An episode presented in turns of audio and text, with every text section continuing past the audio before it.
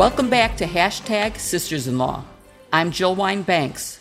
Joyce is away this week, but Kim, Barb, and I will be discussing how to negotiate in any situation, whether it's with an opposing party in a lawsuit, your neighbor or spouse, or the Taliban.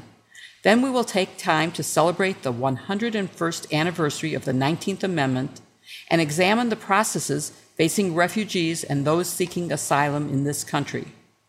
And as always, we look forward to answering some of your questions at the end of the show. But before we begin, it's summertime, and that always makes me think of music. And so I want to talk about some of your favorite songs of the summer. And uh, go ahead. Who wants to start this one? Barb, you want to start? Yeah, you know, it's uh, it's funny you asked Jill because I am not a big music listener. If I am listening hmm. to you know a radio or device, I mostly listen to podcasts or um, the Tiger Game on a summer on a summer night. Um, but in the summer, I really like to listen to songs that kind of give that summer mood, you know, that just gets you feeling like summer. And there's a great song. I don't know if you guys know the song that's that's popular now called Solar Power by Lorde. It's got like the best summer vibe. It's kind of like a little bit spacey, but it's got a little bit of a beat. My my teenage daughter turned me onto that one, so I'm not usually so um so current. But you know, all the old stuff like you know, Martha Reeves and the Vandellas with Dancing in the Street or Chicago Saturday in the Park. There's that song by uh, Stevie Wonder, Summer Soft, uh, Drift Away by Dobie Gray. Um, there's it, some more recent songs. Childish Gambino has that Feels Like Summer. That's a good one. Yeah. And Kim, I remember once you tweeted about um, Summertime by Will Smith. Yes. Uh, that's a good one. That one's kind of fun. It's a classic. in the summer mood. So I just like listening to songs that get me in the summer mood. What about you? The same first of all as you're talking i'm like literally writing this down and like i'm gonna make a playlist. Yeah they're on sound, my playlist yeah. it sounds really good. Yeah i like to listen to music particularly in the summer. Another one a good one that comes to mind is um, summer breeze by seals and crofts oh yeah yes. good one and also list. redone by the isley brothers which is also fantastic. So that's uh, always on my summer playlist I love music in the summer, but I love it all the time. And lately, I've been listening to it a lot in the evening just to sort of wind down. And this was a pretty uh, busy and you know difficult news week with everything that was going on. And I often turn to nostalgia. And one of my favorite uh, albums when I was younger was the first album from Tracy Chapman, and I was listening to that the other day and tweeted uh, tweeted that one out, which is a favorite. I know Barb, you responded to. Yeah, um, I, that's a great song. The whole album's great. It's a great it's a great whole album. So yeah. you know, music is something that I always turn to. I know my husband loves listening to. Frank Sinatra and Stevie Wonder and Aretha uh, Franklin. So there's always mm-hmm. some music yes, playing. Stevie Wonder and Aretha Franklin are great. Fantastic. So I, always your husband. Yes, indeed. and, what else, Jill? What else do you well, like to listen so to? Obviously, I'm the oldest one here, and uh, my songs are almost anything from the 50s and 60s. I love all those songs. And that goes back to things like itsy bitsy teeny weeny yellow polka dot ah. bikini. it, it, goes back to Surfing USA by the Beach Boys, uh, Dancing one. in the Streets, Martha and the Vandellas, um, mm. Hot Fun in the Summertime, Sly and the Family Stone, Under the Boardwalk, The Drifters. So oh yeah, that's a good one. I, I, I, when I listen, I really like to feel energized. I want to get up and dance. And mm-hmm. my husband and I frequently actually do start doing the twist or just jumping around doing rock and roll. Um, and it's just a fun thing for us to do. So those are the ones that I like the best. We should ask our listeners to share with us their favorite summer songs. I want to make a playlist too. Yes. I've, I've got one going, but I'd love to add to it. And sometimes you don't think of all the good songs yourself. So I've, I've added some of yours to mine. And uh, listeners, please share with us your favorite songs of summer. It's, that would be also, so much fun. And also, Barb, the listeners helped you last week with uh, yes. finding soft drinks.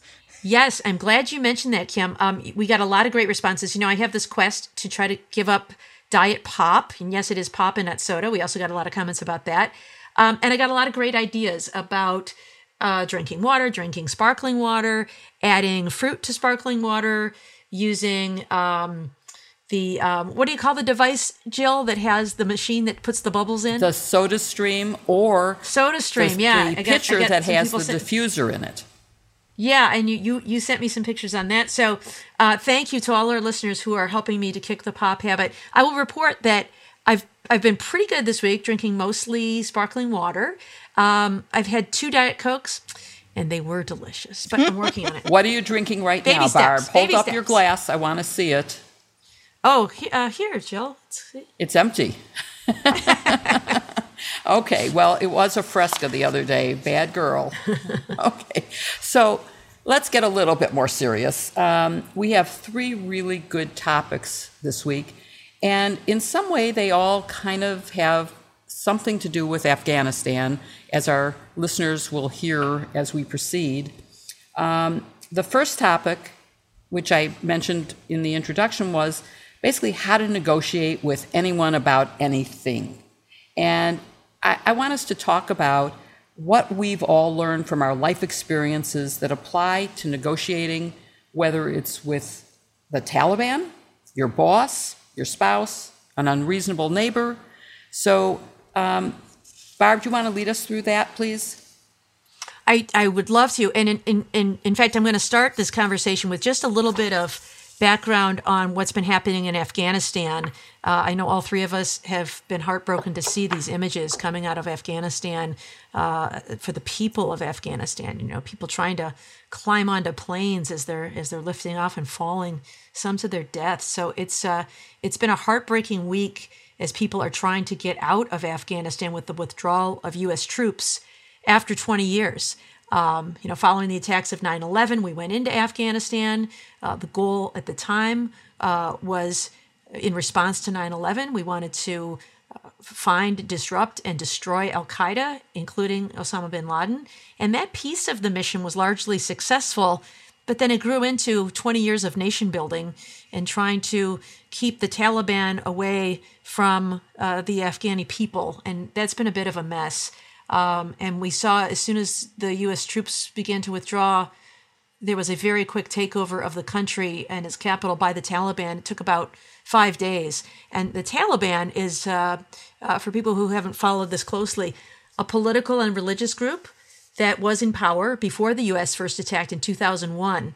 Um, and when the Taliban had been, been in power, they had all kinds of very harsh rules about the treatment of women, uh, religious minorities. Like they don't let women uh, attend school, for example, and be educated. Uh, also, harsh treatment for political opponents. And the expectation is that we will soon see more of the same, including uh, punishment for those Afghanis who assisted the United States. And so uh, our hearts go out to all of those people who are there and attempting to evacuate. Um, the situation, though, came about as part of negotiation, uh, a deal negotiated by President Trump in 2020. Um, and I will say also, it, it, appears to me to be a plan that was very, very poorly executed by the Biden administration. So I, I, I think the, the fault there needs to be shared equally by a number of administrations. But Trump's deal promised to remove U.S. troops in exchange for an agreement not to harbor terrorists. And, you know, some critics have faulted this deal itself for lacking really a long term strategy. Um, you know, don't harbor terrorists. Well, once you leave, once you've played your card, you've lost all leverage to enforce the provision that you think is important about harboring terrorists, right? I mean, so they may say, yes, we promise not to harbor terrorists. Once you're gone, you've kind of lost that leverage uh, to to encourage them to comply with that. Um, and so once President Trump made it clear we were leaving, originally he said in May, Biden extended it until uh, late July and early August. The Afghan forces basically rolled over. They they lost their ability to fight once the U.S. left, and so the Taliban Taliban regrouped quickly and has stormed back into power. So it was that conversation that got got us talking about negotiations. Uh, looking at the deal that that Trump negotiated is, seems like such a bad one in in hindsight. Um, and so uh, we wanted to share some of the thoughts and tips that we have picked up over the years in our work about negotiating. And Jill, um, I know you've worked for, uh, you were general counsel of the Army, you worked for Motorola, um, and you have been involved in disputes with neighbors. Uh, can you tell us about, you know, whether it's uh, negotiating with an opposing party in a lawsuit or a neighbor or a spouse or the Taliban? Uh, what are some of uh, your best tips for how to negotiate in any situation? Let me start with an example that talks about really how you could negotiate with anyone. And uh, my negotiations have included with uh, the Pakistan government, with our own government, um, with business partners, with defense counsel. But one thing I learned, and I took a class that my law school, Columbia, offered for alums uh, about how to negotiate with unreasonable people. And it gave a wonderful example.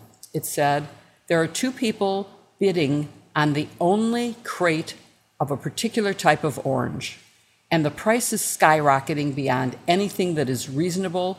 Neither of them can really afford it, but neither of them is going to give up because they both have a critical need for this. But what they don't know is that each of them needs a different thing from the orange. One needs the rind, and the other needs the juice. So they don't have to bid against each other. They could actually work together and get this for a fraction of the price, and both could have what they want. So the real first thing is to identify what is it that you really want from this negotiation and try to think about and what does the other side want and can you get it? So I had a dispute with a neighbor and it turns out that he really only wanted the fence to face in a certain direction so that he would see the front of the fence. I only wanted it to be tall enough that I didn't have to see into his yard. And so it was easy to resolve when I realized that. I'm happy to have the fence face any way you want as long as it's the height I want. And so I learned an important lesson from that, and I think that applies in so many things. But the first and, and most important part of this is to identify your goal and to look for a common goal with the other side.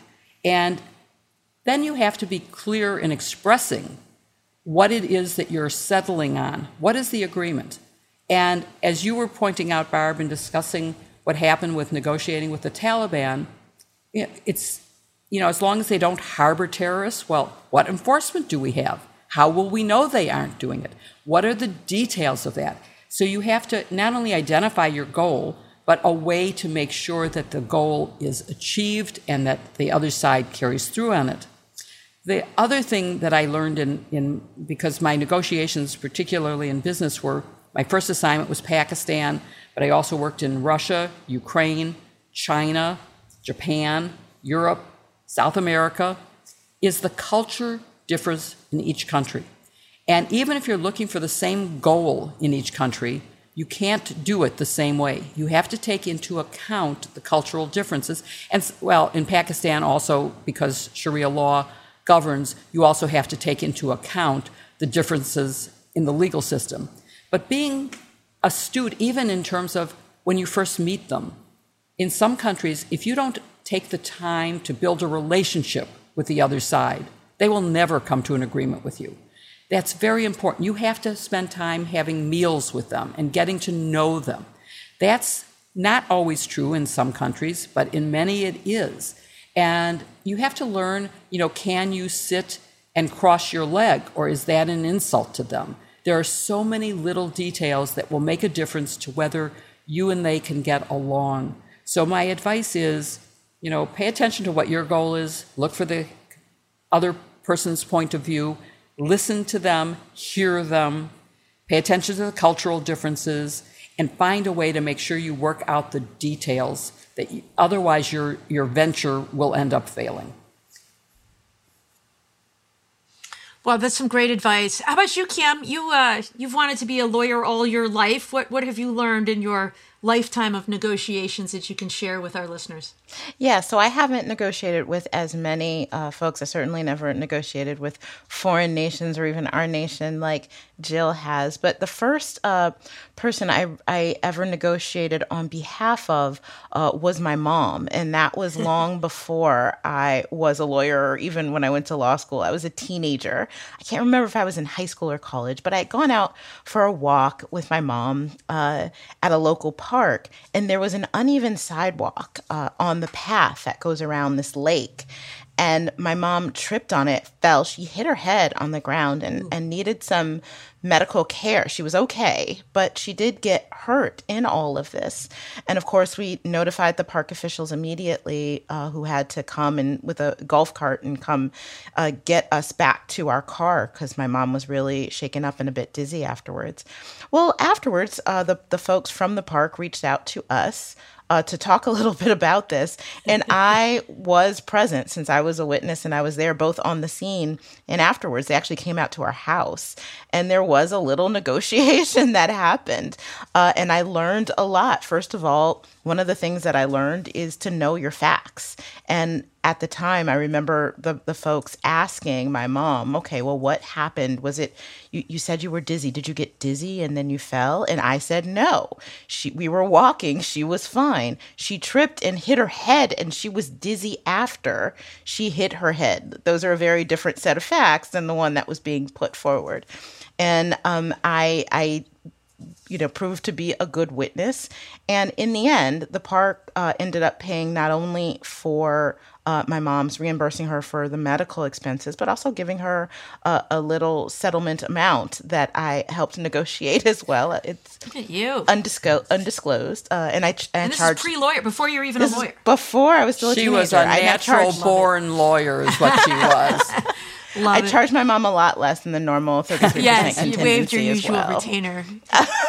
but but it you know I took that into being uh, a lawyer into my profession uh, to know. I think one of the other things I learned from that experience is to express confidence in your position. It's not I'm not talking about puffery or saying anything untruthful. Knowing where your strong part points are, making your case and making it confidently. It makes such a big difference. If I was unsure or tentative in that situation, it would have come out a lot differently. And I certainly felt that way when I was on the other side of a negotiating table with opposing counsel when I worked as an attorney. And certainly that happens with anyone, even if they are negotiating something like a fence. If you express confidence in what you want, what you know, that is going to get you a lot farther than if you seem tentative or unsure. Um, definitely, I agree uh, on the point where Jill was talking about building a relationship. I found it really helpful just to be amiable, you know, just to be not a jerk. Um, there are a lot of jerk attorneys that I found when I practiced in litigation. I never took that route, and I find that you can bring a lot more people to the table if you treat them respectfully, if you treat them nicely, if you don't make things that don't need to be adversarial or or, or um, you know disagreeable if, if you don't do that. If someone asks you for extra time for example to uh, get a document request to them they need another week or two of course say yes. If, if it doesn't bother or uh, put you or your client at any disadvantage or certainly gra- uh, grant them that grace. Uh, things like that. And i found that that has certainly gotten me a lot farther uh, in helping folks. And I, I know we mentioned briefly uh, in the employment context. I think this is particularly important important for women, and I found this as a professional uh, when you're trying to do something like negotiate a, a contract or, or ask or negotiate a salary, is know your worth. That's difficult a lot of times when you don't know what people are making or you don't know exactly what to ask for. There are so many studies that show that one women one reason women are so uh, systematically underpaid compared to men just because they don't ask for the money that they deserve. They don't ask to be compensated for their time in the way that men just are naturally brought up to do that. So always know your worth. Always don't give any work away for free, uh, and and don't be afraid to ask for it in negotiation. It, the worst thing that can happen is people say no. Um, and these are uh, some of the the skills that brought along the way. Certainly, a lot of things that Jill said, I I appreciated and learned along the way too in my practice and in life. Yeah, those are all great um, pieces of advice, Kim, and, and, and same with you, Jill. You know, I learned an awful lot about the art of negotiation in my very first job out of law school. I was a law clerk for a judge, uh, U.S. District Court judge named Bernard Friedman. Wonderful judge, wonderful mentor, friend to this day. Um, but he was a master at settling cases. He was so good. And I watched and learned what he did and, and, and learned some lessons that have served me well as a lawyer throughout my career. Um, one really simple one is don't go first. If you let the other person go first, you you learn a lot about where they are. Like you might have been happy with some smaller amount and they offered you way more than you were ever going to ask for in the first place. So if you can get them to make the first offer, that can be extremely valuable. Um, the other is to listen to the full offer, uh, hear them out, make sure you understand it, and listen to it. Uh, so being a good listener as well. There's a very good example of this on an episode of Seinfeld. I don't know if you guys are Seinfeld fans, but do you remember the episode uh, where Kramer spilled his uh, latte all over himself and burned himself? It, you know, was yes. mocking that McDonald's case that had happened in uh, in real life, and uh, he hired a lawyer uh, and the lawyer, um, you know, said, "All right, we're going into um, negotiate with the coffee company uh, at their headquarters, and let me do the talking. Don't say anything. Just we're just going to listen. That's our job today."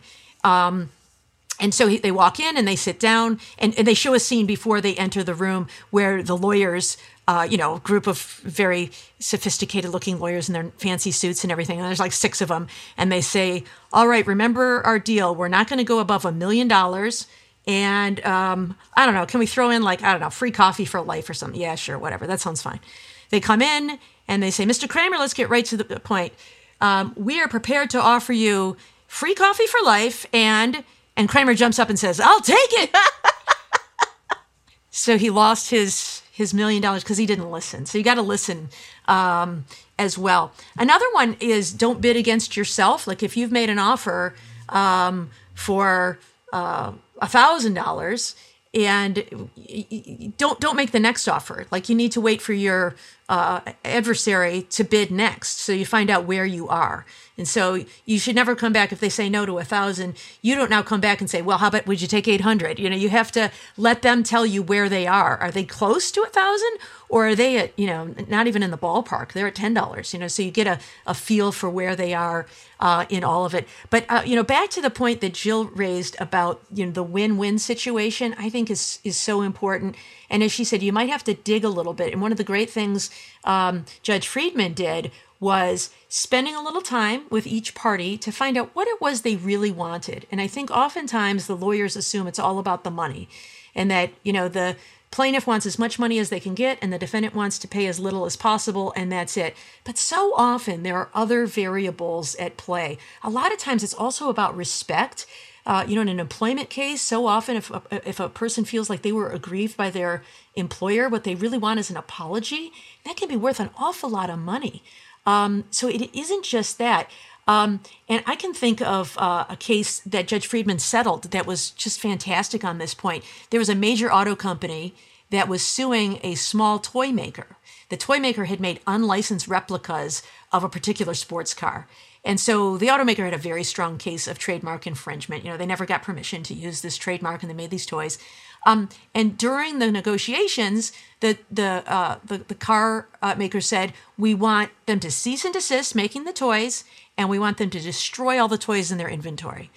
Um, and the toy maker agreed with the cease and desist part, but they just could not bear the idea of destroying all these toys that they spent a lot of time uh, and research and development making. And so Judge Friedman came up with this great creative win-win compromise. He said that the toy company, you know, would stop making the toys, and they agreed to that and that together they would donate the toys to children's hospitals all over the country. And so the two companies end up issuing a joint press release and walked away out of court like old friends. I mean, just a total win win. So when you really dig into what matters to either parties, there are more variables than just, you know, the, the obvious ones like the money. And so I think that, uh, that Jill, you raise a really good point. Right. finding ways for win win is the way to, to win a negotiation. It's that old I need the rind and you need the juice. But the other part yeah. of that is it's compromise is not losing. Compromise mm-hmm. is when you both win. And we need to mm-hmm. keep that in mind.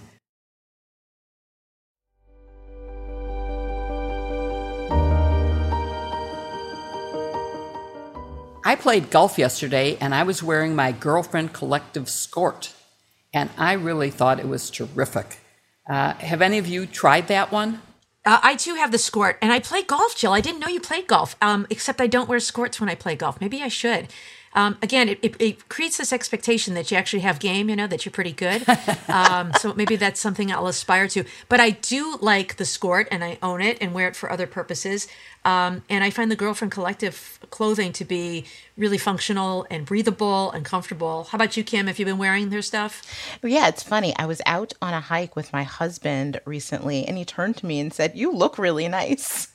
which he never wow. tells me when I'm in, you know, my athletic gear. And I was wearing girlfriend collective. I was wearing the right. the leggings and the top. And um, they have nice colors. I was wearing a, a nice like eggplant like color. Uh, and you know he dug it. So it's nice to to get out and do your uh, do your activities and still look stylish. So girlfriend collective thanks for that. You know we've all been wearing nothing but athletic wear and yoga pants and sweatpants. But now you can do that and look good. Isn't that a big deal? It is really great. And Girlfriend Collective is sustainable, ethically made activewear. With their inclusive sizing from extra, extra small to 6XL, their incredible bras, leggings, shorts, tanks, tees, and swimsuits are the perfect choice for anyone. And don't forget the skorts. Whether you're working out, running errands, or doing nothing at all, Girlfriend Collective has functional fabrics, colors, and styles for any activity, and all their clothing and packaging are 100% recyclable. And you know, their best selling leggings come with pockets. Uh, I, one one week we're going to have to do a whole episode dedicated to ode to the pocket. Yes, I love pockets. Um, and they have different levels of support. You'll find the perfect fit. Uh, and so they also have the garment take back program, which they call Re Girlfriend. Uh, when you change styles, you can return pieces for upcycling into new girlfriend gear. Join us in joining the collective today. For listeners of the show, Girlfriend Collective is offering first time customers $25 off purchases of $100 or more when you go to girlfriend.com slash sisters. That's $25 off $100 or more when you go to girlfriend.com slash sisters. Again, girlfriend.com slash sisters. That's, of course, for the hashtag sisters in law. Or look for the link in our show notes.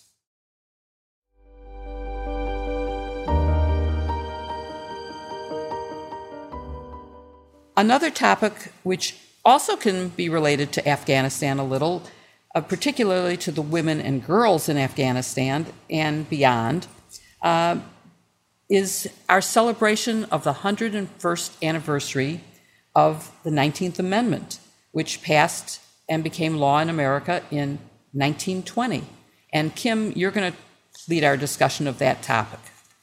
Yes. So this week, as you said, marked the 101st anniversary of the ratification of the 19th Amendment, which gave women a constitutional right to vote. And it came after a long fight, and it was a long time coming. You know, to this day, I'm amazed at the fact that women in this country did not get the constitutionally protected right to vote until the 20th century. I mean, I just think that's incredible, but I digress. Um, the 19th Amendment is also misunderstood in a lot of ways. You know, it did not by itself grant a full right to vote to all American women. So, Barb, I want to start there. Talk about that. Talk about what the amendment did and did not do.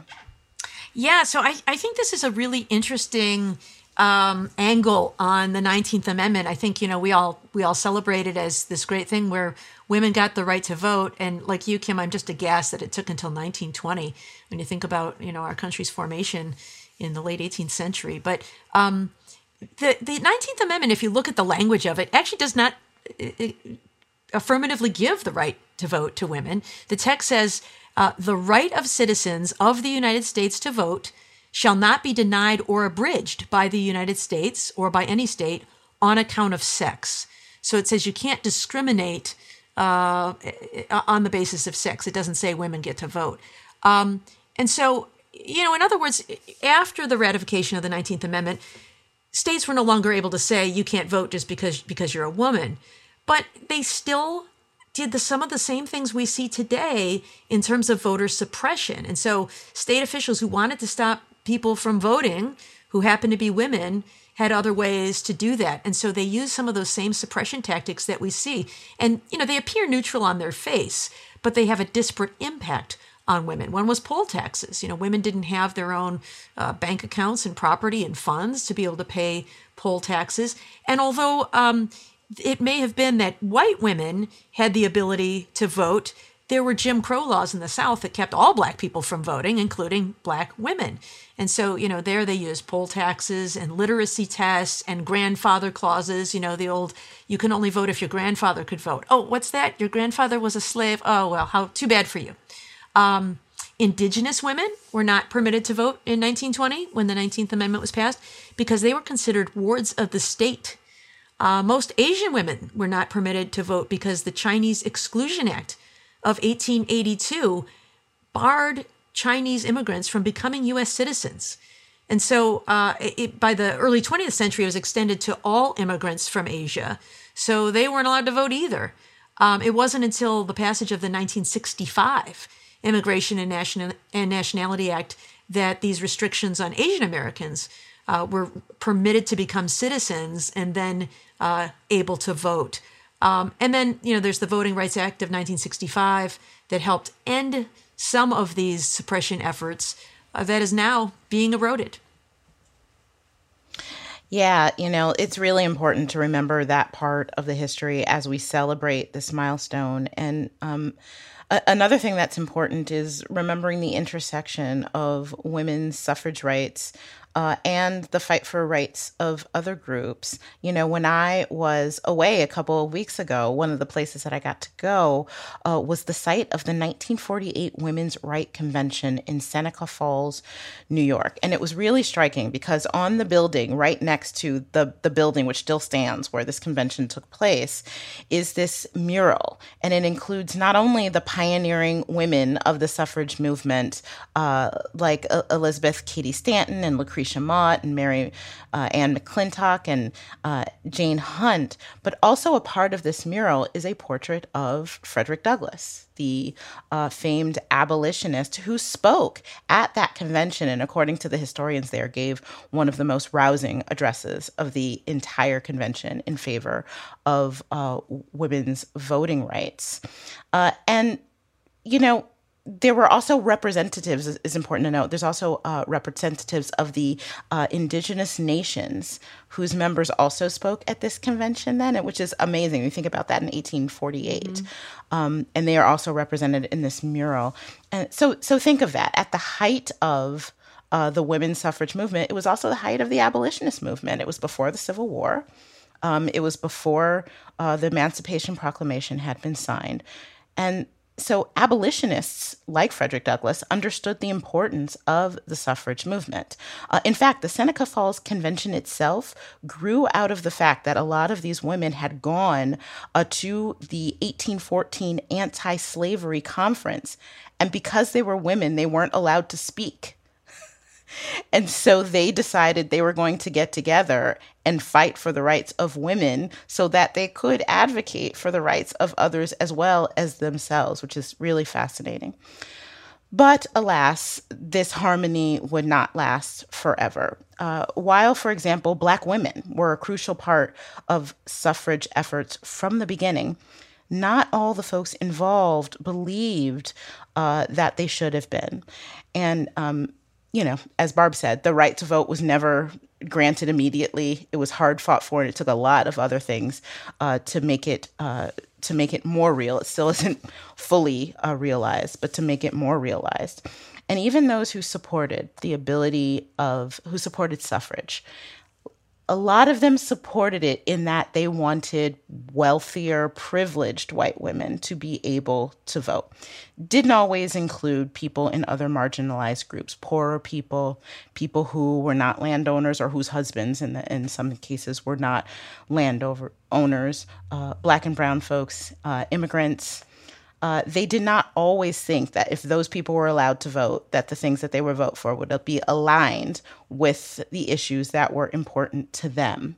And so they were often left on the sidelines. And that was part of the reason for this conflict between folks who were supporting abolition and subsequently civil rights and those who were supporting suffragists. For example, Stanton, she opposed the 15th Amendment, which bars the denial of the right to vote based on race because it would grant black men the right to vote before women. And in that time, in that case, it meant white women. Um, and so that was part of the reason that ultimately Frederick Douglass was no longer a part of that suffrage movement that he was so instrumental uh, in helping to start. And, you know, a lot of black and brown folks were sidelined uh, in those times. So, you know, I think we still see today when we see um, civil rights efforts and, and calls for equality, you see a lot of allyship, but sometimes there's still difficulty between different groups whose interests you could think that we could all embrace, but sometimes chafe against one another. And that certainly was the case uh, at the beginning of the suffrage movement. Um, so, Jill, the 19th Amendment and the rights of women uh, that they have fought for serve as an international model in a way, despite our problems. But the state of women's rights around the globe is still quite uneven. We are seeing a clear example of that with what's going on in Afghanistan. So, can you talk a little bit more about that? How has America affected the world with respect to the right to vote and women's rights in general? First of all, um, I, I am proud of everything about America and what we've accomplished and what we've allowed.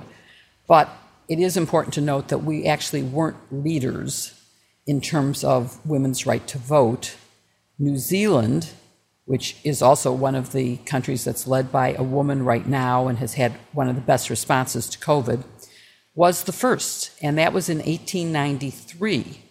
So it was uh, way more than 20 years before we got around to doing it.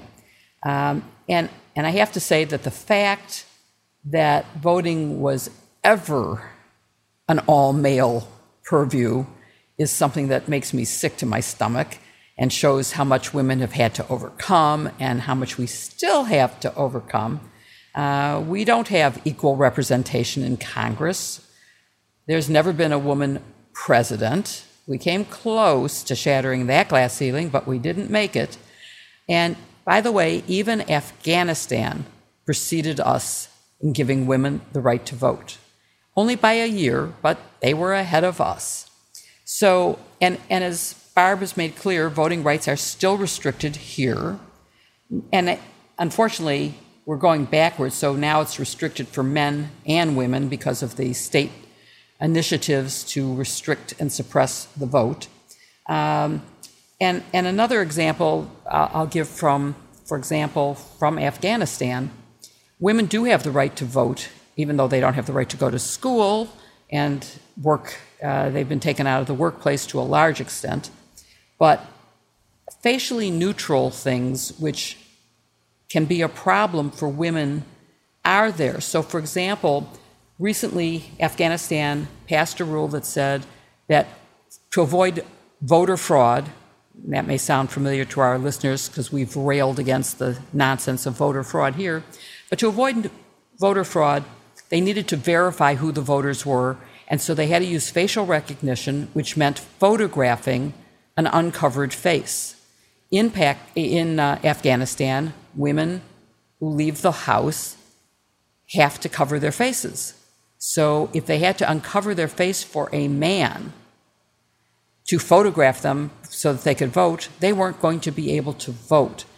And that is right now a pending issue where there is negotiations between women's rights groups and um, the, I guess it'll now be with the Taliban to allow either a, have a female officer at every polling place who could do the photograph because you can reveal your face to a, a female.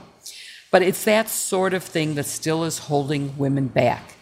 And in terms of other things, because your question sort of goes beyond just voting, um, you know, jobs, the right to work, um, the you know when I got out of law school, there were help wanted ads that said help wanted male and help wanted female, and women couldn't apply for the male jobs.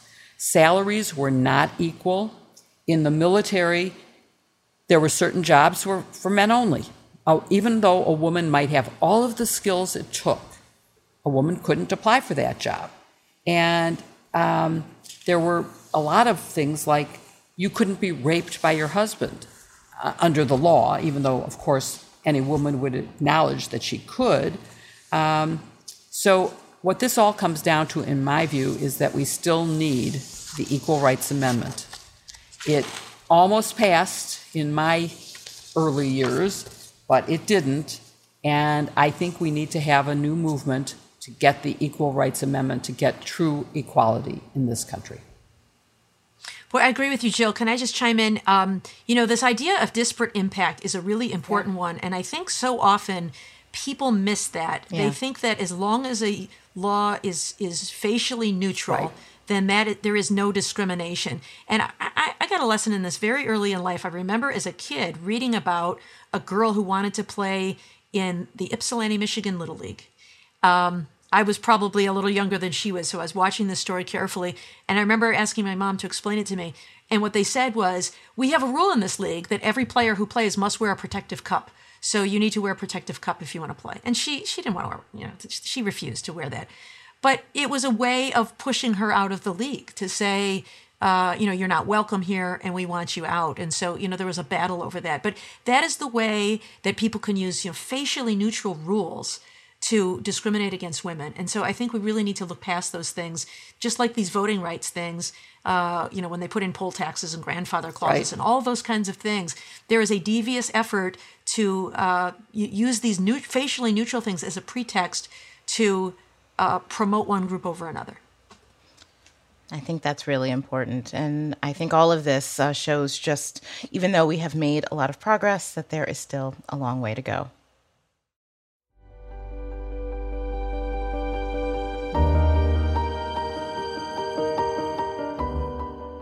Hey, Jill, I, I haven't used Function of Beauty yet. Uh, what is it? It's a terrific product. It is skincare and hair care, shampoo, conditioner, and it's all based on you take a test and they customize the product for you. So it's not like just going to the drugstore and picking up a shampoo that meets your needs. This one, you say to them, I want my shampoo to make my hair shiny, make it less frizzy. Whatever the thing is, I want it thicker, thinner, whatever. And they blend it specifically for you and they adjust the color of the shampoo and the conditioner so that you can actually tell the difference when you're in the shower not wearing your glasses. They also will customize it with a fragrance or leave it fra- fragrance free. Um, and I really think it does exactly what they promise it will do. I liked the shampoo and conditioner so much that I actually bought um, their face cleanser, and it's a really good face cleanser. Have you tried it, Kim? I have. You know, I uh, love the fact that you can take this quiz. You know, I often, especially because I have uh, very thick, curly, dry hair, like a lot of black and brown folks do. And sometimes I go to the store and I'm trying so many different products just to find the one that works best for my hair. And I took this quiz. I was a little skeptical, I won't lie, uh, but I got the shampoo and conditioner, and it really it gets my hair clean without feeling like it's stripped of all its moisture. The conditioner feels great, and I chose the fragrance-free option, which is really good because I like to wear my own perfume and stuff, and I don't want it to compete. And I really, really love it. Function of Beauty is the world leader in customizable beauty offering the perfect formulas for your hair's needs. To get started, take a quiz about your hairstyle and goals. Choose your color and fragrance. Go fragrance free, dye free, or switch them up based on how your hair looks and feels each season. After the quiz, Function of Beauty will send you your 100% customized formula. Function of Beauty also just launched an amazing subscriber program function with benefits. Subscribing gets you discounts on every order, a free treatment every four orders, access to exclusive fragrances and colors, early access to new products, and much more. Man, I got to try this. So turn your good hair days into a good hair life. Go to functionofbeauty.com slash sisters to take your quiz and save 20% on your first order. functionofbeauty.com slash sisters to let them know you heard about it from us and to get 20% off your order. functionofbeauty.com slash sisters or look for the link in our show notes.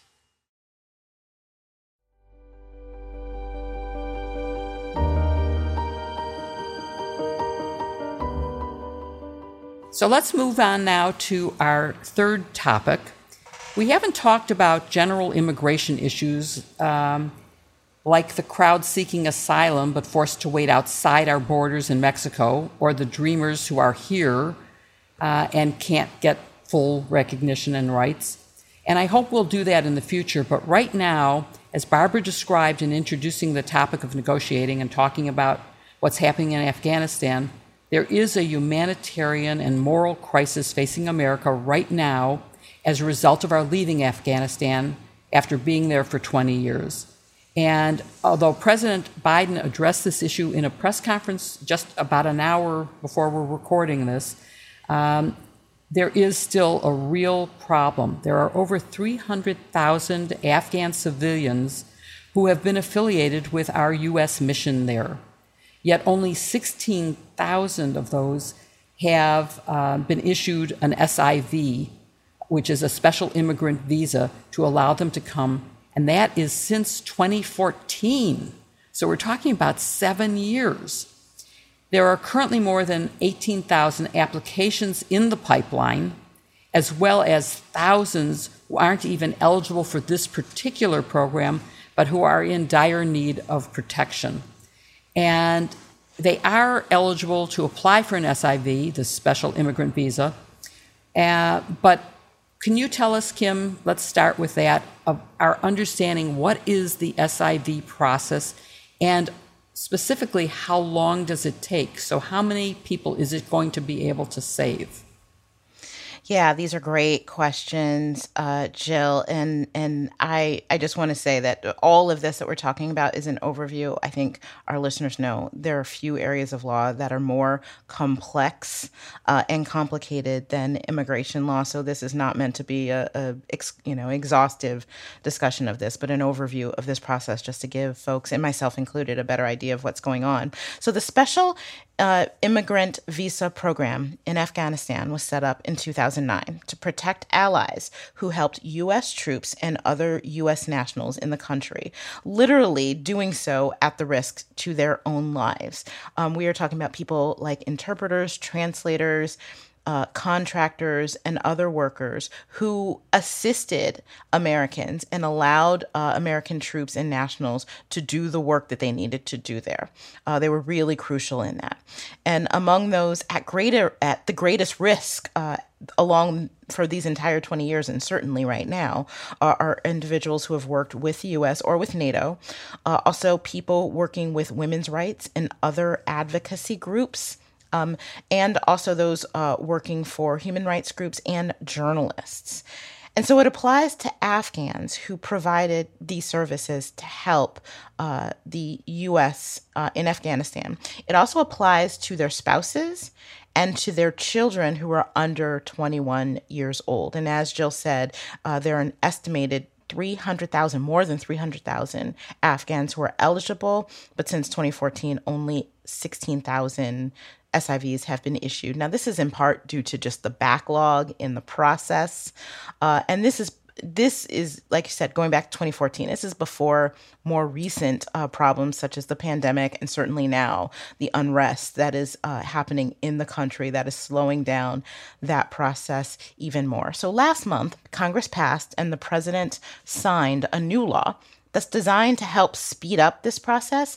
It boosts the number of authorized visas by 8,000. Now, that's important. It helps again, we were talking about 300,000 people. So it's a drop in the bucket, but it's a it's a move in the right direction, and it's boosting the. Uh, it's meant to boost the speed at which these um, applications can be processed by doing some things like postponing uh, the medical examination requirement until the applicants reach the United States. This was something that was supposed to take place before they left. Before, um, it also changes the employment requirement, the amount of time they had to have been in those employment uh, positions from two years to one.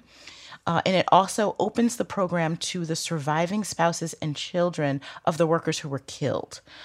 So the goal is to, like we said, get rid of this backlog and produce uh, a process where these applications can be processed in as quickly as 30 days. I, I am skeptical of that number, but that is what is stated in this legislation.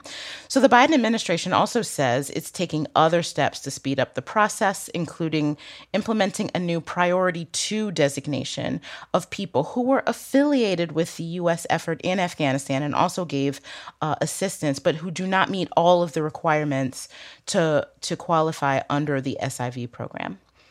Um, but they still will have to wait. If they have to flee Afghanistan, they will not be able to come into the United States while they wait for this process to play out. They will have to go to a third country uh, to wait in the meantime. So keep in mind that even with all of these programs in place, it's just a drop in the bucket of the people who need it.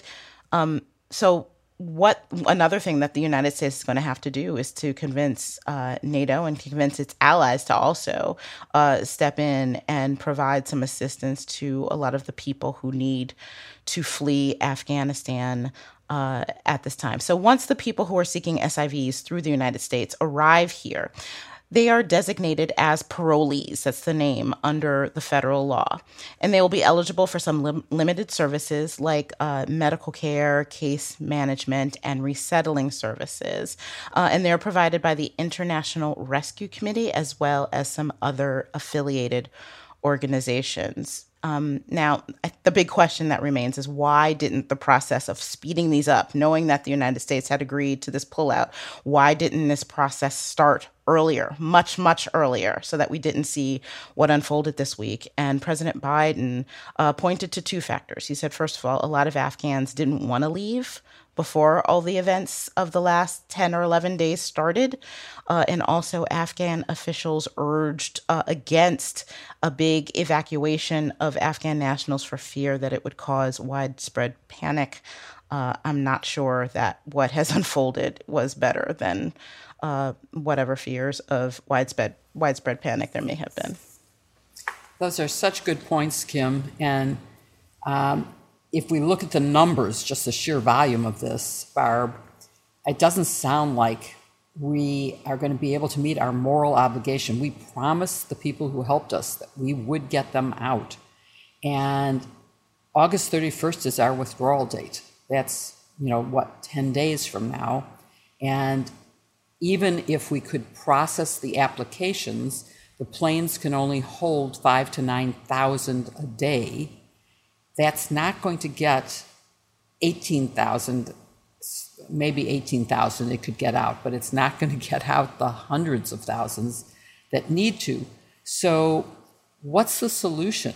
Uh, is, is it to extend the time deadline for us to leave? Is it to transport them to a third country for processing? Uh, is it to add staff in country to process them? What, what, what are the ways we can approach this? Yeah, I, I think some combination of all of those things, Jill, is is necessary. And I agree with you that we have a moral obligation to to help these people. Um, as you said, there's 300,000 Afghan civilians who've been affiliated with uh, U.S. military, and only 16,000 SIVs have been issued since 2014. And so We've got a lot of applications in the pipeline, and now we have this new program. And you know, it's not just. I think people think of it as just you know people affiliated with the military. So there are translators um, and advisors who do help the military, but then there are also these non-government organizations. Yes that with the assurance that the US was going to, you know, protect them from the Taliban have have set up schools for girls and other things um, that are now in grave danger, not only their efforts, but their own personal safety, because they were promised and they believed us. The United States, when we came in and said, we will provide a safe haven for you to do this important work, when we were involved in, you know, more of a nation building uh, effort than simply uh, our initial effort to go in there. You know, the mission really evolved over those 20 years. Um, and, and now that we're leaving, and I, I, I, don't disagree that it's the right decision, you know, as President Biden said, um, you know, at some point, it's a forever war and the, the mission is futile and you could stay there forever and not accomplish anything. But I do think we have some moral obligation to the people who helped us and who we promised that we would protect them from the Taliban. So I think some of the things, you know, extending past August 31st for our, you know, our withdrawal doesn't seem likely. You know, President Biden was pretty ruthless in that speech. You know, for the guy who's known for, um, you know, being so warm and touchy feely and, uh, uh, you know, empathetic and all those things. That speech was pretty cold. It was, we had to do it. We pulled plug. I take responsibility. You know, boom, I'm gone. Um, so th- that that I think I don't see us staying beyond you know August 31st for that. So purpose. Barbara, I, I, but I, I heard something different in his speech because when he was pushed, he did say, one, we will get out all American citizens, and two, yes, we will evaluate that departure date when it comes so that we can meet our obligation. He did recognize an obligation to all of those that we had uh, allowed to help us, had asked to help us, had mm-hmm. promised in exchange that they would be protected.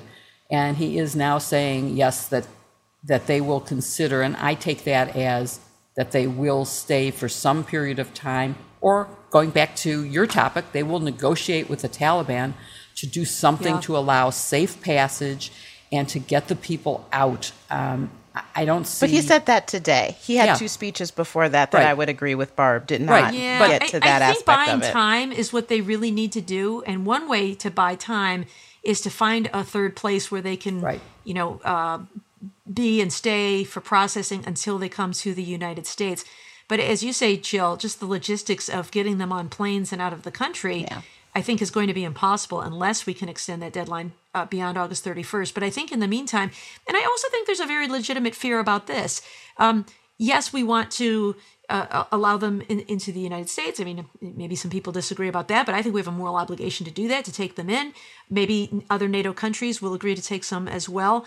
Um, but there is a legitimate basis for processing people in yes. a country that has a history of sponsoring terrorism, I think that there could be people who try to exploit this program yes. to get into the United yeah, States. Absolutely. And so I think you have to be careful of that as a matter I, of national security. I, so I, I think agree you have with to that. do that. I, but you could do it yes. at a military base. Yes. Right? Like, um, I, I, heard uh, Ben Rhodes, the former Obama foreign policy advisor, on a podcast today saying that our base on Guam, for example, could accommodate very large numbers uh, for a short period of time while you do this processing and this background check and other things to make sure that they're not going to pose a danger to the United States when they come here. Um, and that would be a way of just buying some more time before you allow them passage into the United I'm States. I'm very glad you made that point. Yeah, go ahead, Kim. I, I was going to say, I didn't mean to step on you, Barb. I apologize for that. I, I just think that it's a really important point to make because I think sometimes people disingenuously make uh, the argument that this produce this creates a national security risk. Mm-hmm. We have seen this in the refugee crisis from Syria. We have seen this in other circumstances. There are few people who enter this country who are vetted more thoroughly than those making uh, SIV or or uh, refugee or asylum requests. They are vetted heavily. It would be for a, a, a for a terrorist group to sort of use that as a keyhole would be unwise because mm-hmm. that so, is but, the, which is why we need to continue yes, that vetting. Correct, though. correct. You know, I, I don't think we can just say forget about it, just get out of there and come to the United States. But having some way station along the way where they could stay for a Agreed. while while we complete that work, I think would help alleviate that problem. Exactly, and there is a difference between the SIV situation and refugees and asylum seekers, and it might be worth at another time to pursue that, um, a little known fact is that I actually had an immigration practice at one point when I was uh, a partner at a law firm. Although we represented. Jill, is there anything you haven't done? yeah. Let's see. I haven't sung in public and I never will. That will forever be something I'll never do. But yeah, I mean, I, I represented, of course, uh, except for a few pro bono cases, um, large corporations who were bringing in a top executive to work in America and needed a green card for them. But um, because of the pro bono work I did, I, I saw the need for asylum and refugee, and I don't think we're doing it as well as we could. And I'd love to explore that with an expert at some point. Um, but I think, I hope our audience from this has learned a lot about what the delays are and what the legitimate reasons for vetting people is, why we need to do that, but where we have to meet our moral obligation to help the people that helped us.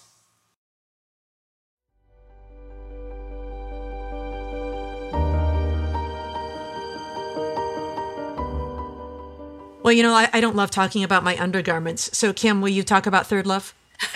I love Third Love because you know what, Barb? I don't like thinking about my undergarments. And with Third Love, I don't because they're comfortable. I put them on and then I can put it out of my mind for the rest of the day.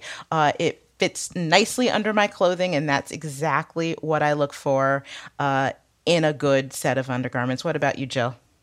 I, the thing that's amazing is yesterday, um, someone from the University of Illinois was visiting, and out of the blue happened to say, You know, I've recently heard an ad for something called Third Love. Have you ever heard of it? And I went, Oh, yes, I have. And in fact, I'm wearing one right now. And I'm not even aware that I'm wearing it because it's so comfortable. I, I really have found them to be supportive, but with no binding or discomfort. It's really, uh, it's a great product. It just really works very well. It's like what you need in a friend someone who is supportive, but who doesn't bug you. And that's what happens here. Oh, God, where's Joyce when I need her? Third Love creates high quality underwear, sleep, and loungewear with cup sizes from AA through I, including exclusive half cups and lounge and sleepwear in sizes extra small to 3X. Get ready to feel good. You take the easy fitting room quiz, and Third Love takes care of the rest, focusing on your fit uh, on your size and shape and current issues and your personal style to deliver bras and underwear that are perfect for you. They even have stylists on standby. I love their washable silk pajamas. Third Love took silk and added a soft, like a peach touch, so you can feel amazing even while getting your eight hours sleep. Although I bet none of us gets eight hours of sleep, but I do feel good in them. Third Love gives their gently used return bras to women in need, donating over $40 million in bras so far. And they've even healed some injured turtles. Third Love knows you deserve to feel comfortable and confident 24 7. So, right now, they're offering our listeners 20% off the first order. Go to thirdlove.com slash sisters-in-law now to find your perfect fitting bra and get 20% off your first purchase. That's thirdlove.com slash sisters-in-law for 20% off today. Look for the link in our show notes.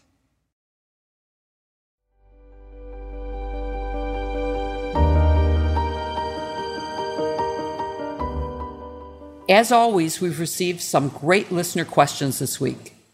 If you have a question for us for next week, please email us at sistersinlaw at politicon.com or tweet using hashtag sistersinlaw. If we don't get to your question during the show, keep an eye on our Twitter feeds throughout the week, where we'll answer as many of your questions as we can. And today, the first question comes from Linda. And Kim, I'm going to ask you to answer this one. Her question is We talked about statute of limitations, and I didn't hear much about what does DNA do to the time to bring someone to trial? Can you talk about DNA and trials? Yeah, that's a great question. So I think it's important to start with the difference when we're talking about DNA, uh, about its use as inculpatory evidence and exculpatory evidence. That means inculpatory evidence of guilt, essentially, or exculpatory evidence of innocence of a defendant. Now, it's important to know that at any point in time, even after a conviction, uh, if new evidence is brought up leading that that tends to prove the innocence of someone who is a defendant that can be brought up at any time that has nothing to do with uh, the statute of limitations so if dna evidence proves that someone did not commit a crime, that evidence can be brought forth at any time, and it should be brought forth at any time. And we have seen time and time again one of the one of the most important uses of DNA evidence is to uh, vindicate people who are wrongly convicted. So that's an entirely different thing. I think there is also uh, a false idea about the use of DNA evidence as proof of guilt. You have to be very, very careful of that. It takes a lot of evidence, a, a full scope of evidence, in order to meet the burden of beyond reasonable doubt in proving guilt. And often with DNA, there are a lot of other factors that come into play. There is chain of custody, where this DNA was, where this evidence was, who had it, who had the ability, who had access to it.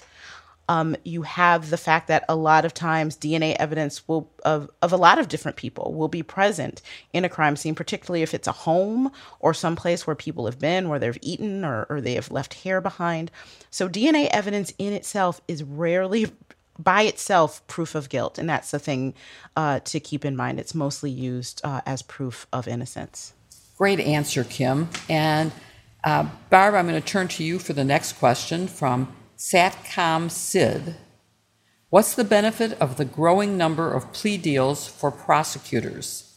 And I think I'm reading that question as in terms of the January 6th uh, cons- insurrectionists. Yes, and we've seen a number of, of plea deals that have been accepted by defendants. I think there are probably a couple of different categories. So, first is just sort of the low hanging fruit. Uh, you know, you approach somebody and you say to them, Here's a video of you inside the Capitol. Uh, you have entered a restricted area. Uh, if you go to trial, you will be convicted. If you want to plead guilty, you can plead now, and we will not oppose a request for probation, or we will agree to cap your sentence at six months, and you can argue for probation, or something like that. So I think a lot of those cases they will dispense with quite easily, and there is an advantage to the government. The government is usually willing to give up uh, something. You know, sentencing guidelines uh, will usually give a reduction in an offense level for a defendant for acceptance of responsibility. And that recognizes the idea that to go to trial takes a lot of resources from the court and the prosecution. And so, to save everybody that time and expense, if a defendant is willing to say, Yes, I admit what I did, I'm wrong, I'm remorseful, I'd like to begin my rehabilitation and you know, pay my debt to society, then they get a benefit for that. So, I think we'll see a lot of those for people who um, might have been there but not done anything terribly bad. For those who were assaulting officers or d- damaging property and other kinds of things, those might be a little tougher because I think the plea deals might be numbers that people are a little less willing to take. Um, and, and, then at the most egregious levels, when you have a conspiracy, maybe you know some have been charged with conspiracy to obstruct an official proceeding, that being the congressional certification proceeding that was going on that day um, you might see people getting a benefit in exchange for cooperation. So it may be that, well, you got me because I'm on video, but I was working with five other guys and they were there, and I can tell you who they were, what their names were, what they did, and agree even to testify against them, or I'll give you my phone and a lot of other things that will help incriminate these other people and hold them accountable and if somebody does that, then they usually get what's known as a substantial assistance motion for a reduction in sentence. It's still up to the judge to decide what the sentence will be when someone cooperates like that, but the government agrees to make that cooperation known to the judge so that the judge can consider it in imposing a sentence. So that has value to all the parties involved as well. So um, I do think we'll continue to see more pleas, but then ultimately I'm sure there will be uh, some that do not plead guilty, and we will need to have trials for those cases. Also, just shout out for prosecutors all over the country who are working on this. I know some of the prosecutors from my former office in the Eastern District of Michigan have raised their hands, as have others around the country, because there's such a huge number, you know, more than 500 people charged. It's just too much for the DC office to handle in light of their other work. And so these prosecutors from all over the country have agreed to handle these cases. And because of the world of Zoom, they're able to do it remotely from their homes uh, and communicate, you know, with lawyers by phone and email and have the hearings by Zoom. So kudos to all of the prosecutors nationwide who are working to resolve these cases. Those were great points, and I, I want to stress the volume because I think the, one of the biggest advantages to prosecutors is that it allows them, by taking these pleas and entering a plea agreement, to handle the volume. I mean, this is an unusual case with so many defendants. So I'm going to take our last question, which comes from at Why Must You Judge? And Why Must You Judge asks Can those given pardons, like Michael Flynn and Stone, be indicted for the January 6th insurrection if they are connected, if there's evidence? And the answer is yes, that's a crime that happened after their pardon. And so they cannot be pardoned for a future crime. They were pardoned for crimes that they had already committed. And anything that happened after that is fair game. So prosecutors may be asking, what was Roger Stone doing on January 6th in his hotel room? He was seen with Proud Boys the day before. Why was he holed up? What did he know? So there's plenty that um, may yet to come against some of the people who were pardoned by President Trump at the time. And with that, I want to thank you, our listeners, for being with us today on hashtag Sisters in Law with Barb McQuade, Kimberly Atkins Stohr, and me, Jill Wine Banks. Joyce will be back with us next week. Don't forget to send in your questions by email to sistersinlaw at politicon.com or tweet them for next week's show using hashtag sistersinlaw. This week's sponsors are Girlfriend Collective, Function of Beauty, and Third Love.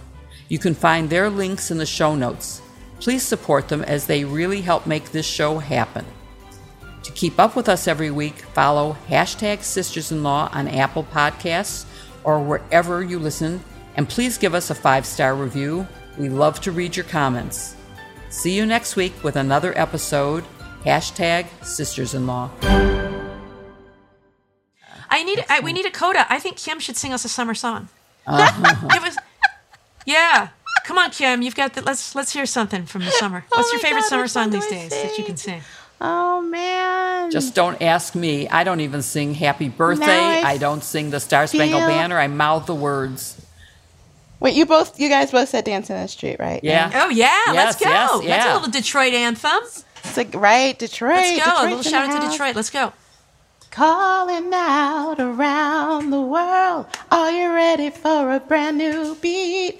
Come on, y'all, sing on. Summer's here and the time is right for dancing in the street.